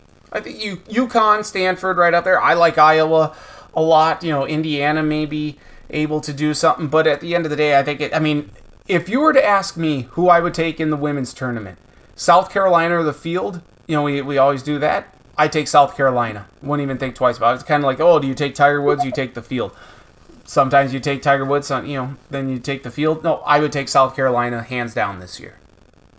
Yeah, So I'll uh, always field out. I while I ag- agree that maybe like the women's tournament has better teams in it, I think they have fewer national championship contenders. Whereas the men, anything could happen. Yeah, like Alabama, I, I feel like I'm picking them. As long as. Brandon Miller, you know, doesn't get charged or doesn't get kicked off the team or anything. Um, Like at this point, if they haven't done it by now, it's like, what's the point? right, absolutely. Then you got you got Ja Morant's going to be he'll be out for a while, and he had a picture of a gun or a video of a gun. Mm-hmm. You had a gun, suspend him. So it's like just I don't know. I feel like there's got to be some middle ground here between the two. It's like you really got to suspend him, really, and this guy's not. So There's an article on E ESPN.com regarding this whole situation. They've they've looked at some footage and stuff. I'm reading. It's very interesting so far, but just kind of providing a little more insight potentially as to what happened that night. Um, bad all the way around. Bad all the way. And Nate Oats, who we've you know I think we've we, we liked at, at Buffalo. He seemed like a very you know eccentric guy. He has handled this very poorly. Um, yeah, so just not not great. But looking forward to the rest of uh, conference tournament uh, championship week. All these conference tournaments, all these bids. The map is filling in right now, so um, looking forward to you know. I'll have to break out a new highlighter, I think, or new marker, and and uh, keep filling in these states. But uh, looking forward to Selection Sunday. Anything else we need to get to before we say so long? uh, there's tournaments in basketball, and every day's basketball and tournaments. So Yep, I uh, you know continue uh, you know good luck with all the games that you're calling. Safe travels to you. This uh, busy time will end here soon. You know, you, yeah, how many how many more games do you have this week for the for the Mitchell girls? One or two? Uh, two more. Two more? Okay. Got Watertown. Watertown tomorrow at noon. That's a winnable game. We lost by four earlier in the year. So if Mitchell's going to win a game in this tournament, it's going to be tomorrow. I don't think they're going to win Saturday. Mitchell boys are a three seed. They got to win at least their first game. That's the best team they've had in 11 years. Well, we'll Okay. see how much of these games I get to watch. So All right. Oh, yeah. not be many. 'Cause I'm leaving it, leaving just after noon on Thursday. Like I'm not going to see anything Thursday. So, Yeah. Are you? Uh, you know, yeah, does Marcus best thing to do- Marcus go Hey, out with well- you for this? No, he'll be somewhere else. Okay. He'll be. I think he'll be in. Aberdeen or Sioux Falls. Okay. So Spread out all over. see. Well, again, safe travels uh, the rest of this week, and we'll talk next week before you head out west. Uh, but uh, en- enjoy the games that you can watch. And uh, thank you, Melissa, for joining us. And uh, you have a great rest of your week, my friend. Right, say goodbye to the Hulk, and uh, we'll see you next week. All right. Goodbye, Hulk. Bye. Goodbye. Sounds good. Thank you, sir. I'll see ya. Travis Grins joining me here Sports Block Podcast. Always appreciate his time as always. Uh, you know, we get, um, yeah, you get uh, Hulk and, and Noah joining in for the interview a little bit, and Melissa there. Lots of college basketball. But love this time of the year. Love all of these conference tournaments and, and all the potential upsets. And This bubble is just fascinating to me. All these teams they're losing. Who knows who's going to get in at this point? But it certainly doesn't look like North Carolina. Um, but yeah, just love what's going on here right now in college basketball. But we're going to switch back to the NFL. The combine was this last week in Indy. I watched a lot of that, and I know this next guest did too. Jeff Lloyd the second from the Lockdown Browns podcast with his thoughts and reaction as uh, from the the training, the, the the workouts, who really stood out to him, who made who made a good impression, who maybe didn't. We'll talk about it all next here on the Sports Block Podcast, available on podcast.com and on iTunes. Just search Sports Block. Uh, follow me on Twitter at Andy Stacken, Facebook Nathan Stacken. Travis Crins is on Twitter at Travis Crins. Link to the podcast posted middle to later part of each week. NFL Combine talk next as we finish up this week's edition of the Sports Block Podcast on Championship Week here in college basketball. All right, continuing here on the Sports Block podcast, the NFL Scouting Combine is come and gone, but we have a lot to react to, and who better to do that with than my good friend from the Lockdown Browns podcast, Jeff Lloyd II. Jeff, how we doing? We are good. Uh, you know, as we were saying before we hit the record button, certainly, you know, one of the craziest, you know, busiest times of the year here, and then we'll start to, you know, see where the, uh, you know, dominoes start to fly come next week. Well, I feel like a lot of dominoes are kind of flying uh, in terms of mock drafts with how Anthony Richardson, the quarterback from Florida, put on perhaps the performance of all performances that we've seen at a scouting combine. I mean, he was great. He did all the drills. Uh, what did you make of all that? I mean, he's, he was setting records for quarterbacks, you know, his vertical jump. I mean, he was just an absolute beast out there. Um, you know, look, if you want to just strictly watch the combine for just insane athleticism, um, I think Anthony Richardson didn't disappoint as far as that. Uh, it was it was a spectacle to see, you know, even running the first forty and then just you know waving off the second, you know, crushed every you know physical test put in front of him. Uh, you get excited for a kid like that, um, you know, and then of course you know everybody automatically wants to do you know basically jump said player, you know, significantly because of that. Um, and it gets tough, obviously, because you know the athletic part of it. He was absolutely just outstanding. But the problem is with that is once you actually got to the quarterback, you know, throwing part of it. Yep. Um, and obviously he and CJ Stroud, you know, a great relationship. You know, it seems like the two guys have with each other already. But it almost kind of seemed like you know if you, you saw what maybe the perils are with a guy like Anthony Richardson in a class like this. You know, Stroud obviously young, really highly regarded in this class, and when it came came time to basically go throw for throw, uh, it, I mean, for me, it was you know C.J. Stroud just you know absolutely just put on a show. Oh, absolutely. and, and you saw the guy that he is totally capable of being. Yup, I think C.J. Stroud no, no doubt cemented his status maybe as you know the if the first or you know the second if not the first quarterback taken. His throws were just on the money. I think I mean he did himself wonders. With Anthony Richardson, it's it's just such an interesting case because you know the the accuracy is the is the big question I think with him. Also, you know, didn't have a lot of starts in Florida, and that's something kind of similar to maybe what we heard a, a couple years ago with Trey Lance. But I mean, Richardson has certainly gotten a lot more football or in him lately than what Lance had coming into the draft. So there is that you know, you almost have to get Richardson in the right spot. You know, a place like maybe Seattle uh, that you know just re-signed Geno Smith, but he could learn behind Geno uh, for a couple of years. If you're a quarterback needy team, I don't know if Richardson is the guy, but there's a seems to be a ton of upside if he can get into that right system with the right, you know, starting quarterback and offensive coordinator or head coach. Um, I, I definitely agree with you, and, and that's certainly you know what the premise will be in any team that drafts Anthony Richardson. It's you know it's going to take some time. And Daniel Jeremiah, I mean, he you know basically you know said it a ton during you know the workout. You know you got to understand with a player like this, he's not day one ready, and it's very similar to you know a guy who comes up you know, through baseball, through the minor leagues, and he throws 99, 100 miles an hour. Nobody questions his breaking stuff until it comes to point to where he actually has to use it. Mm-hmm. You know, for Anthony Richardson, there's going to be times where he's going to have to learn. You just can't muscle up every throw, and I think he has to get a, an own read of his own arm strength. That hey, you know, when does 75% get this ball completed, as opposed to 100%, where it's either high and outside or I threw it too deep the premise certainly would be. And you know, for me, hey, why don't you look at a team like the Detroit Lions? You oh, hold yeah. two first yep. round picks. Yep. And look, Jared Goff played well last year. There were times Jared Goff played really, really well. You know, with the Rams. I mean, Jared Goff played in the Super Bowl. Yeah. But you look at the potential of what Anthony Richardson can be you somewhere down the line. And if you have somebody at least in place for this year and who knows? You know, Richardson, it, it could get accelerated. Your starting quarterback could get injured. Mm-hmm. Um, but I think you're doing a tremendous disservice if you think, you know, you're just going to trot Anthony Richardson out there day one.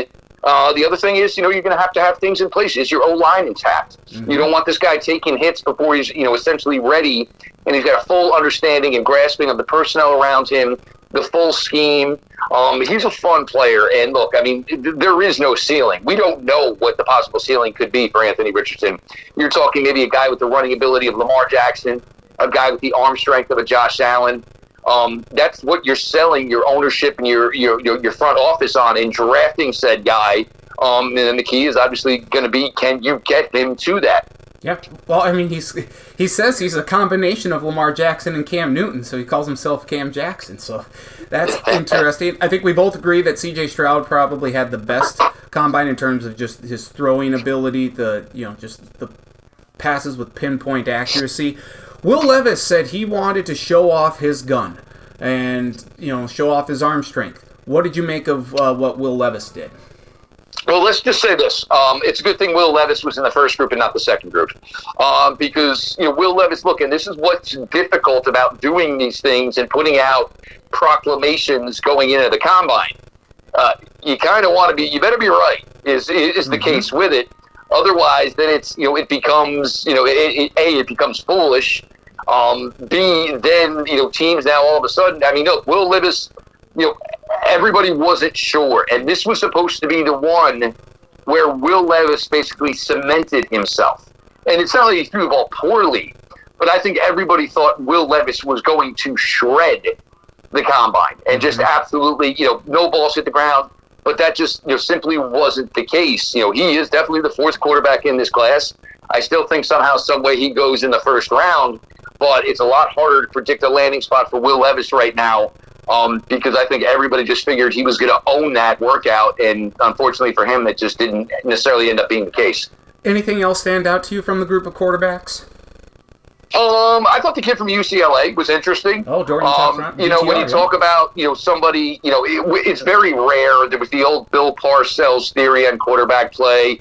You wanted him to be a starter three plus years. You wanted him to hopefully start forty games. That's just not going to be the case anymore.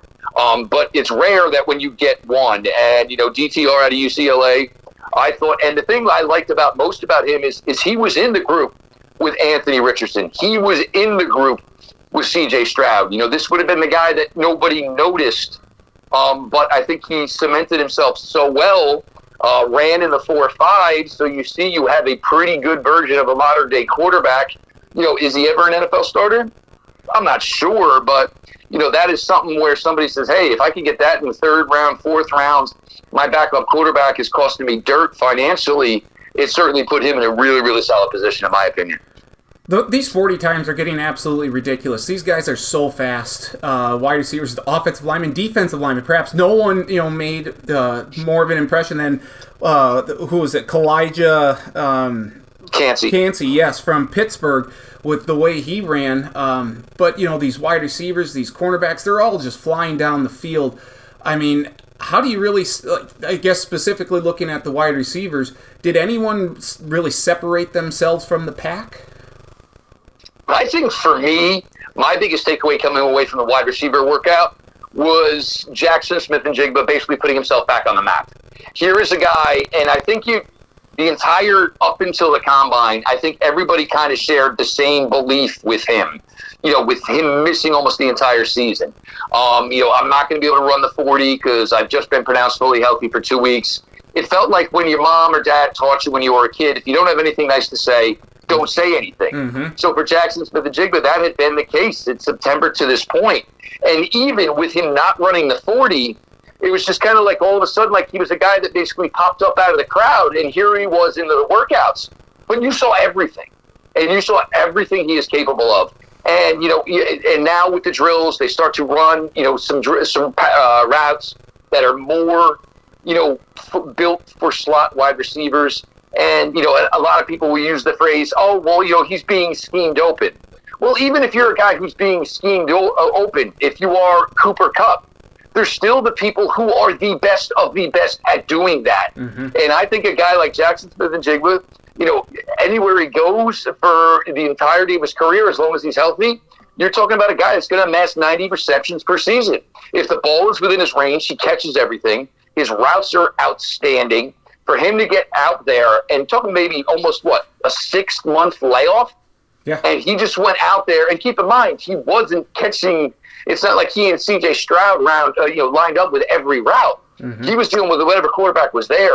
Um, I think that, that that is the biggest takeaway for me is that for a guy that nobody kind of knew exactly where he would fall into this, and you know, some guys didn't run as well, some guys didn't, you know, perform overall as well. If you want to say when it's all said and done, maybe he won't be the first wide receiver drafted in this draft, but I do believe there is an extremely strong case that Jaxon Smith-Njigba will be the best wide receiver that comes out of the 2022 2023 class. Yeah, I agree, and I actually would think that he would be the first. That, that that's my prediction right now is that he will be the first one. But I think Zay Flowers is a a very intriguing player as well. You could make a case certainly maybe he could be the second wide receiver taken off. What did you make of his combine? You know, Zay Flowers definitely was impressive. Josh Downs from UNC, impressive. Um, but you go to, you know, Jaxon Smith-Njigba playing last year with two first round picks. You know, played a little bit towards the end of last year with the guy who everyone believes is going to be the consensus wide receiver of the 2024 class, and Marvin Harrison Jr. And just being that dominant, playing with those guys, um, you know, Zay Flowers, Josh Downs, some of these other guys, you know, you didn't necessarily do it at Ohio State, you know, the top uh, of the landmark. Um, it's a good opportunity, though, for Zay Flowers, for Jaxon Smith-Njigba, because normally, and what we've grown accustomed to in wide receiver classes is these guys would fall in line with fourth, fifth, sixth wide receiver in the class, mm-hmm. maybe somebody that went early second round. I don't think that's going to be the case for either of these guys. And the one thing that really, really does strike me is is just the weight of these guys. Just it seems so much more down than it used to be. You know, Zay Yep. Flowers muscled up 13 pounds just to get to the 180 range, and Jig was probably in the 190 range. And I don't think anybody cares. And Bryce Young, the quarterback for Alabama, probably drank two, three liters of water and 10 protein shakes to get up to his 204, 205 pounds. Uh, tight end, we've talked about how deep of a class this is. Um, you know, there's, I guess, maybe a thought that, you know, is it Dalton Kincaid or is it Michael Mayer that may be the first one taken? I don't know. Darnell Washington uh, certainly put on a show uh, the tight end from Georgia. Did anyone separate themselves from the pack more so than the rest? Or, uh, I mean, even Zack Kuntz from Old Dominion, I think he ran a pretty fast 40. Uh, anyone do anything to separate themselves? I think the entire class did. Uh, There's no question. Everybody you saw work out, um, you know, everybody was fast. Everybody caught the ball. You know, the blocking. You know, they. You put that sled in there. Sometimes it's difficult to do in a situation like that. Um, for me, I, I, I, in my opinion, I think Darnell Washington is going to be the first one off the board. Just an absolute baby, you know, as far as age is concerned. Um, what he brings you as a blocker. This is a guy that you'll be comfortable you know, uh, you know, completely 180 from Kyle Pitts. Mhm. This is a guy you know you can put on that field from day one. You can find a way to say, okay, he's never going to be receiving option one, two, maybe three at best in any given route tree that you're going to run for your quarterback. So you put him in that position, you are going to get an A plus blocker right away, day one. And then as he starts to progress, as we saw him close out the workouts with the one handed grab, you know, in the simulation by the back of the pylon, Mhm. I think the only question now for this tight end class is will they live up to basically what they are thought to be?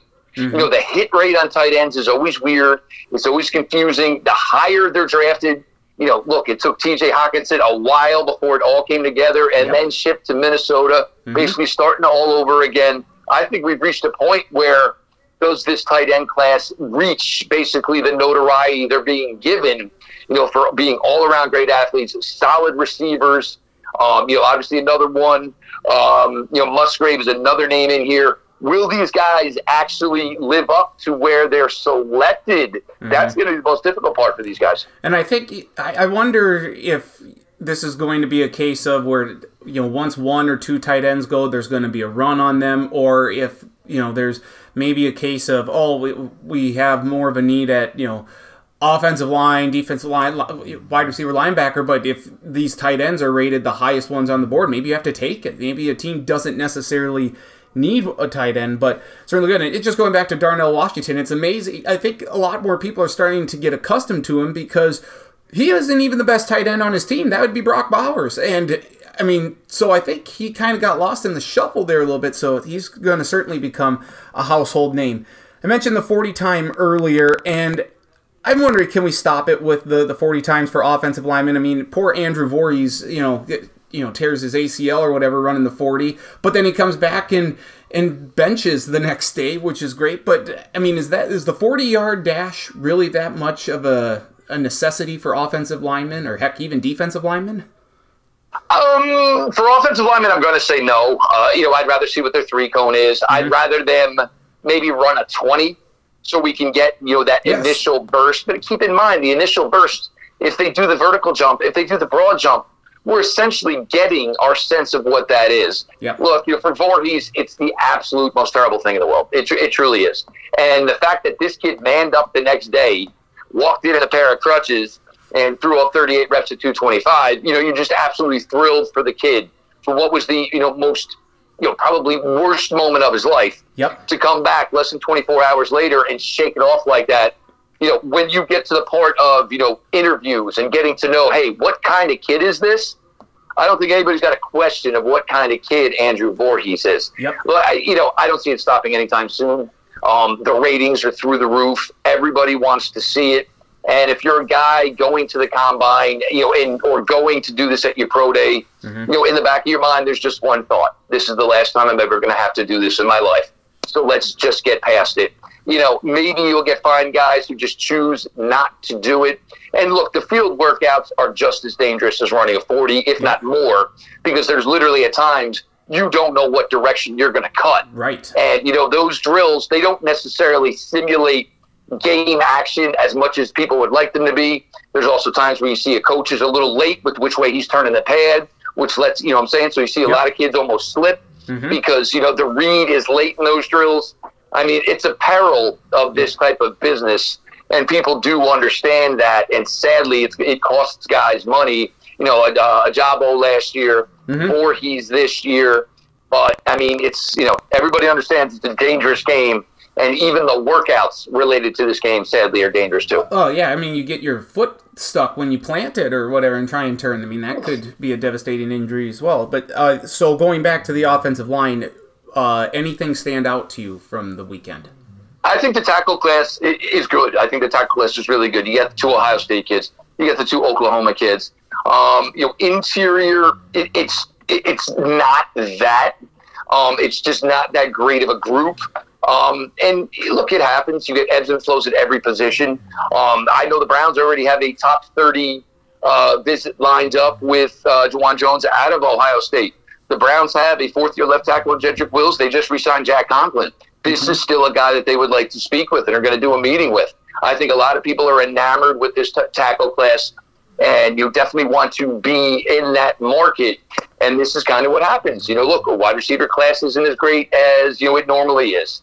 You know, there's some other positional groups where maybe the value is not necessarily there as well. So for me, looking at it from that perspective, you know, when other classes are down, hopefully you have other positional groups that step up. And I think this tackle class, I'm not saying we're I'm not saying we're going six, seven, eight in the first round, but I think there's probably really good value all the way through the second round at the offensive tackle position. I don't often say this about uh, North Dakota State Bison players, but I've become a huge fan of Cody Mauch. For um, you know, the, How can, no yeah, how can you just not? I mean, he looks like a guy- Viking. I, I want him on the Vikings doubt. because he looks like one. He just like T.J. Hockenson.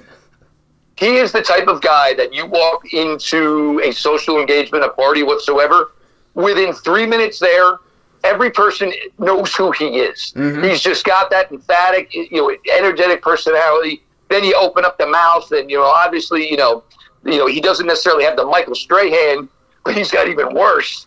And you just understand, and everything this kid does is with a smile on his face. Just absolutely loves every aspect of what he gets to do. Um, if it doesn't work out in the NFL, I am sure he will light up the WWE somehow, some way. Yeah, or maybe they can uh, redo Vikings on the History Channel, and he could just be a real life Viking in there. I think that would be fantastic. Defensive line mentioned Calijah Kancey from Pitt with that awesome forty time that he had. Uh, what stood out to you from uh, the defensive lineman, per, uh, defensive line perspective? Uh, Calijah Kancey, one of the big things that helped Calijah Kancey was he was actually taller than listed. This uh-huh. never really happens. You know, most of the time the guys leave an inch, an inch and a half on the plane to Indy. Mm-hmm. Calijah Kancey actually measuring at six foot one. Here was a guy people were, you know, we knew we thought he was six feet. So when you think somebody's six feet, what do you normally think they are? You think they're probably five mm-hmm. You know, so for Calijah Kancey, that certainly worked out well.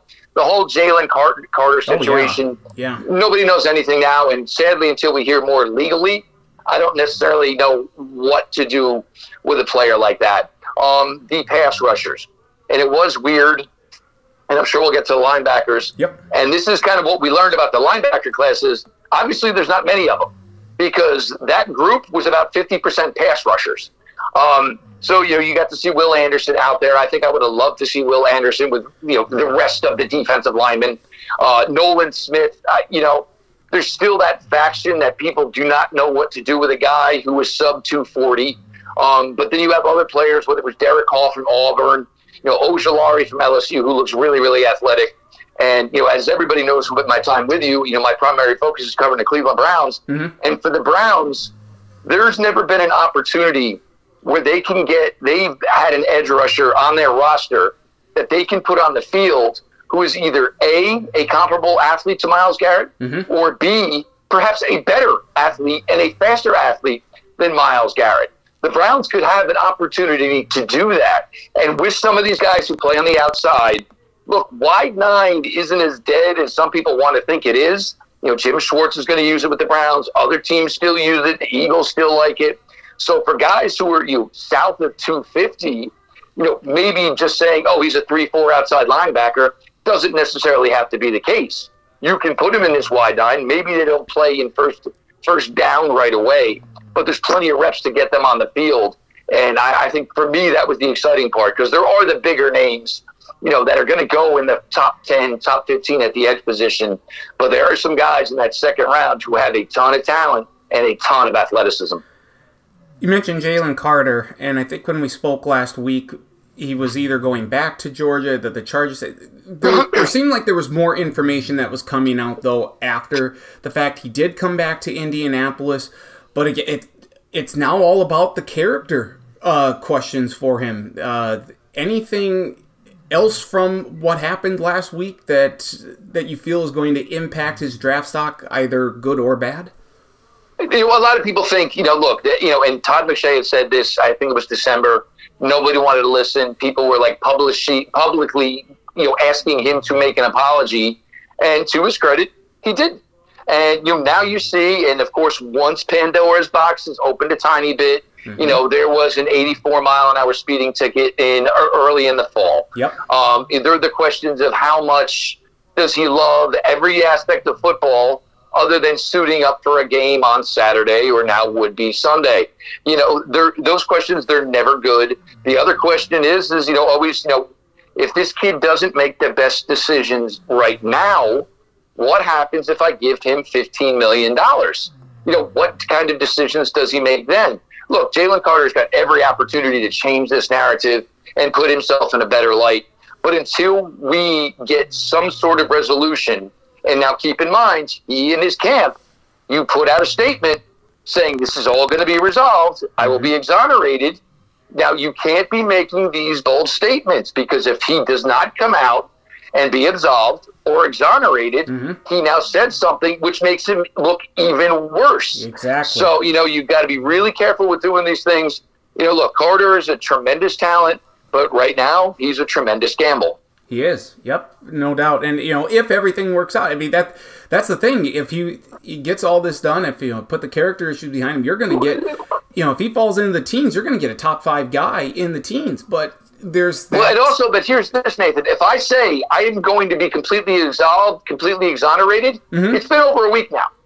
yeah, I I mean, if you're going to be completely absolved or exonerated, I don't assume it takes a week. yeah, Uh, you know, I assume it's going to be handled pretty quickly. And we've heard nothing Mm-hmm. on the charges. We've heard nothing in reference to his statement in almost a week now, over a week now. So that usually does not bode well. Right. Oh, you're right. So, well, this is a, a situation certainly worth monitoring. Mentioned the linebacker class, maybe not deep, but I, I, I thought these guys, like uh, Yasir Abdullah from Louisville, these guys kind of tested well, it, in my estimation. Uh, I mean, they're, they're putting up really good times. I really thought, uh, like, Owen uh, Pap- Pappoe from uh, Auburn was was really good. You know, Drew Sanders is uh, right up there on the list. Henry uh, To'oTo'o from Alabama. I like Dorian Williams from Tulane. I think we Yep. mentioned him last week. So it might not be a deep class, but boy, the, I thought these guys tested pretty well. Now, this is where, you know, I- and I do agree with you, and I don't want what I said misconstrued earlier.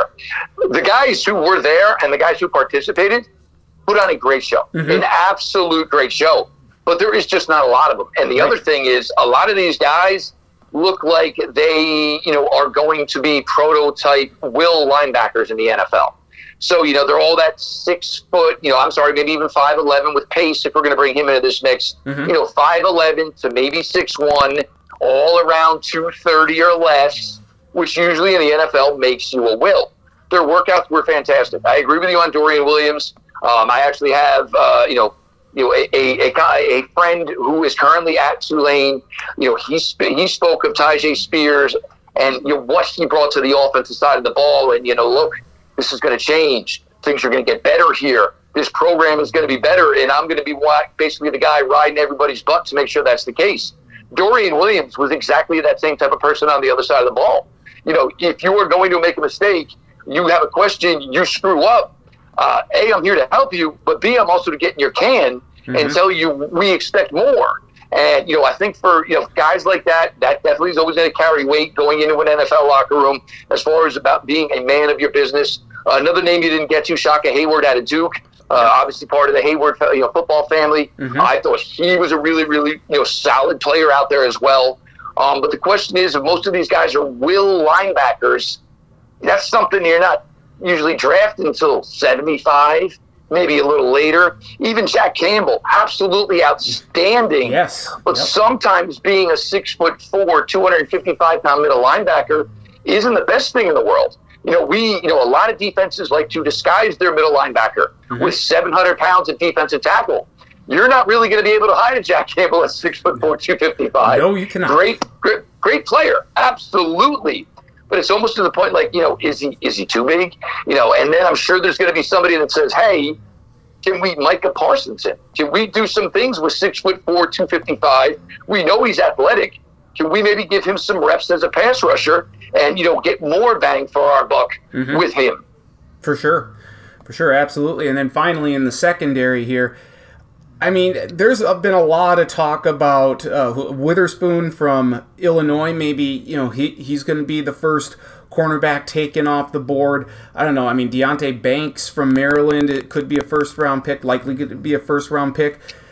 How many corners are we looking here potentially at, as a first round pick? Because I think that this corner class is fairly decent. Not as maybe great as other years, but there's some a lot of solid players that put on a show in Indy. Oh, yeah, there's no question there as well. And here's the thing: is there is if, defensively, if you were a front office and you were going into a draft, you could say, "This is my defensive end room. This is my cornerback room," and there could be names galore, and it is still a position that nobody will ever say no to when it comes to the NFL draft. You cannot have enough of them. And guess what? If everybody's healthy, that means I'm just putting plus athletes on special teams as well. Yes. So I still think you're going to get your five, six, maybe even seven. They all have decent size. They all have decent length. They all ran well. All jumped well. Some guys, their verticals and jumps were like, oh, that's not, that's okay. No, they were really good jumps. Yes. the problem is you got guys jumping 41, 42. That's not the norm. Mm-hmm. 37, 38, that's the norm, not breaking 40. There was a bunch of guys out there. Um, you know, some guys maybe, you know, going to get pigeonholed. You know, are they better for a zone scheme? You know, did they play enough man? But when you got that much athleticism and you test that well, even if I haven't seen it yet, I'm going to take a gamble that it's there. Well, and aren't they kind of all? I don't mean like prototypical, but like they all seem to be almost the exact same build to a degree, Si- right? Six foot one, 195, 33 inch arms, run 439 or 441. Absolutely. It almost seemed like How do you you just saw the numbers come across. You didn't necessarily see the names. Yeah, it's like how do you differentiate between all of them in terms of who's the best one? I think it's it's going to be a personal preference. I don't think you can look at it and say, "Well, I disagree with this pick. He was taken too low." I mean, if they're all kind of the same and they're all testing in relatively close to one another, I don't know how you can necessarily. It's going to be tough to rank them. That's that's the bottom line here. There are a couple that that uh, separate, but that's that's fine. Uh, now we get the pro days, uh, and then you know really gets into you know April, and then we're we're less than a month away from the draft. So looking ahead now here to the pro days, is there anything um, in particular that you are looking for from any player, not just combine, but any or any pro day specifically? Well, obviously, you know, Mr. Young needs to have his day, and all eyes will be in Tuscaloosa as it is. I think a lot of the running backs, not a lot of running backs tested.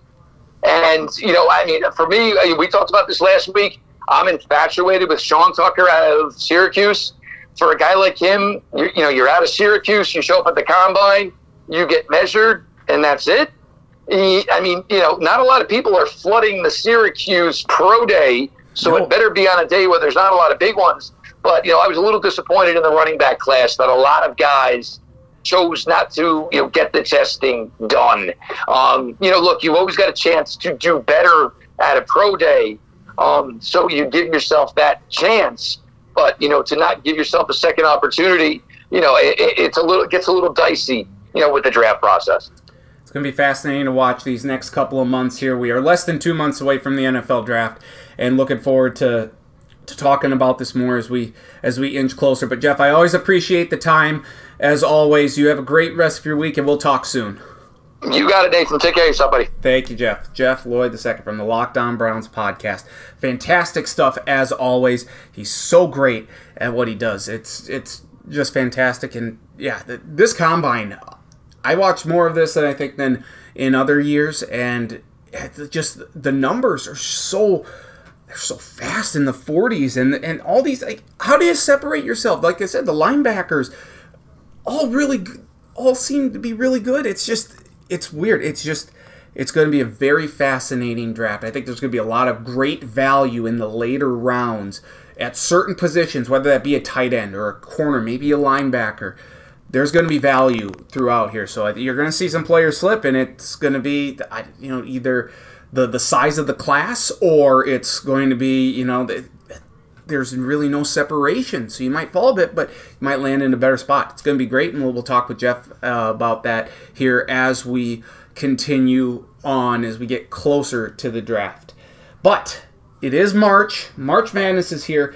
We have our big, big, big, our best show of the year, bar none. It is the bracket breakdown show.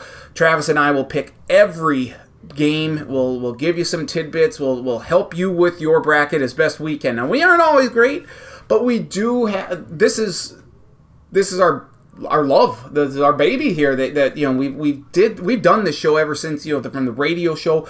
This was a, a fun show that we did with our bracket breakdown.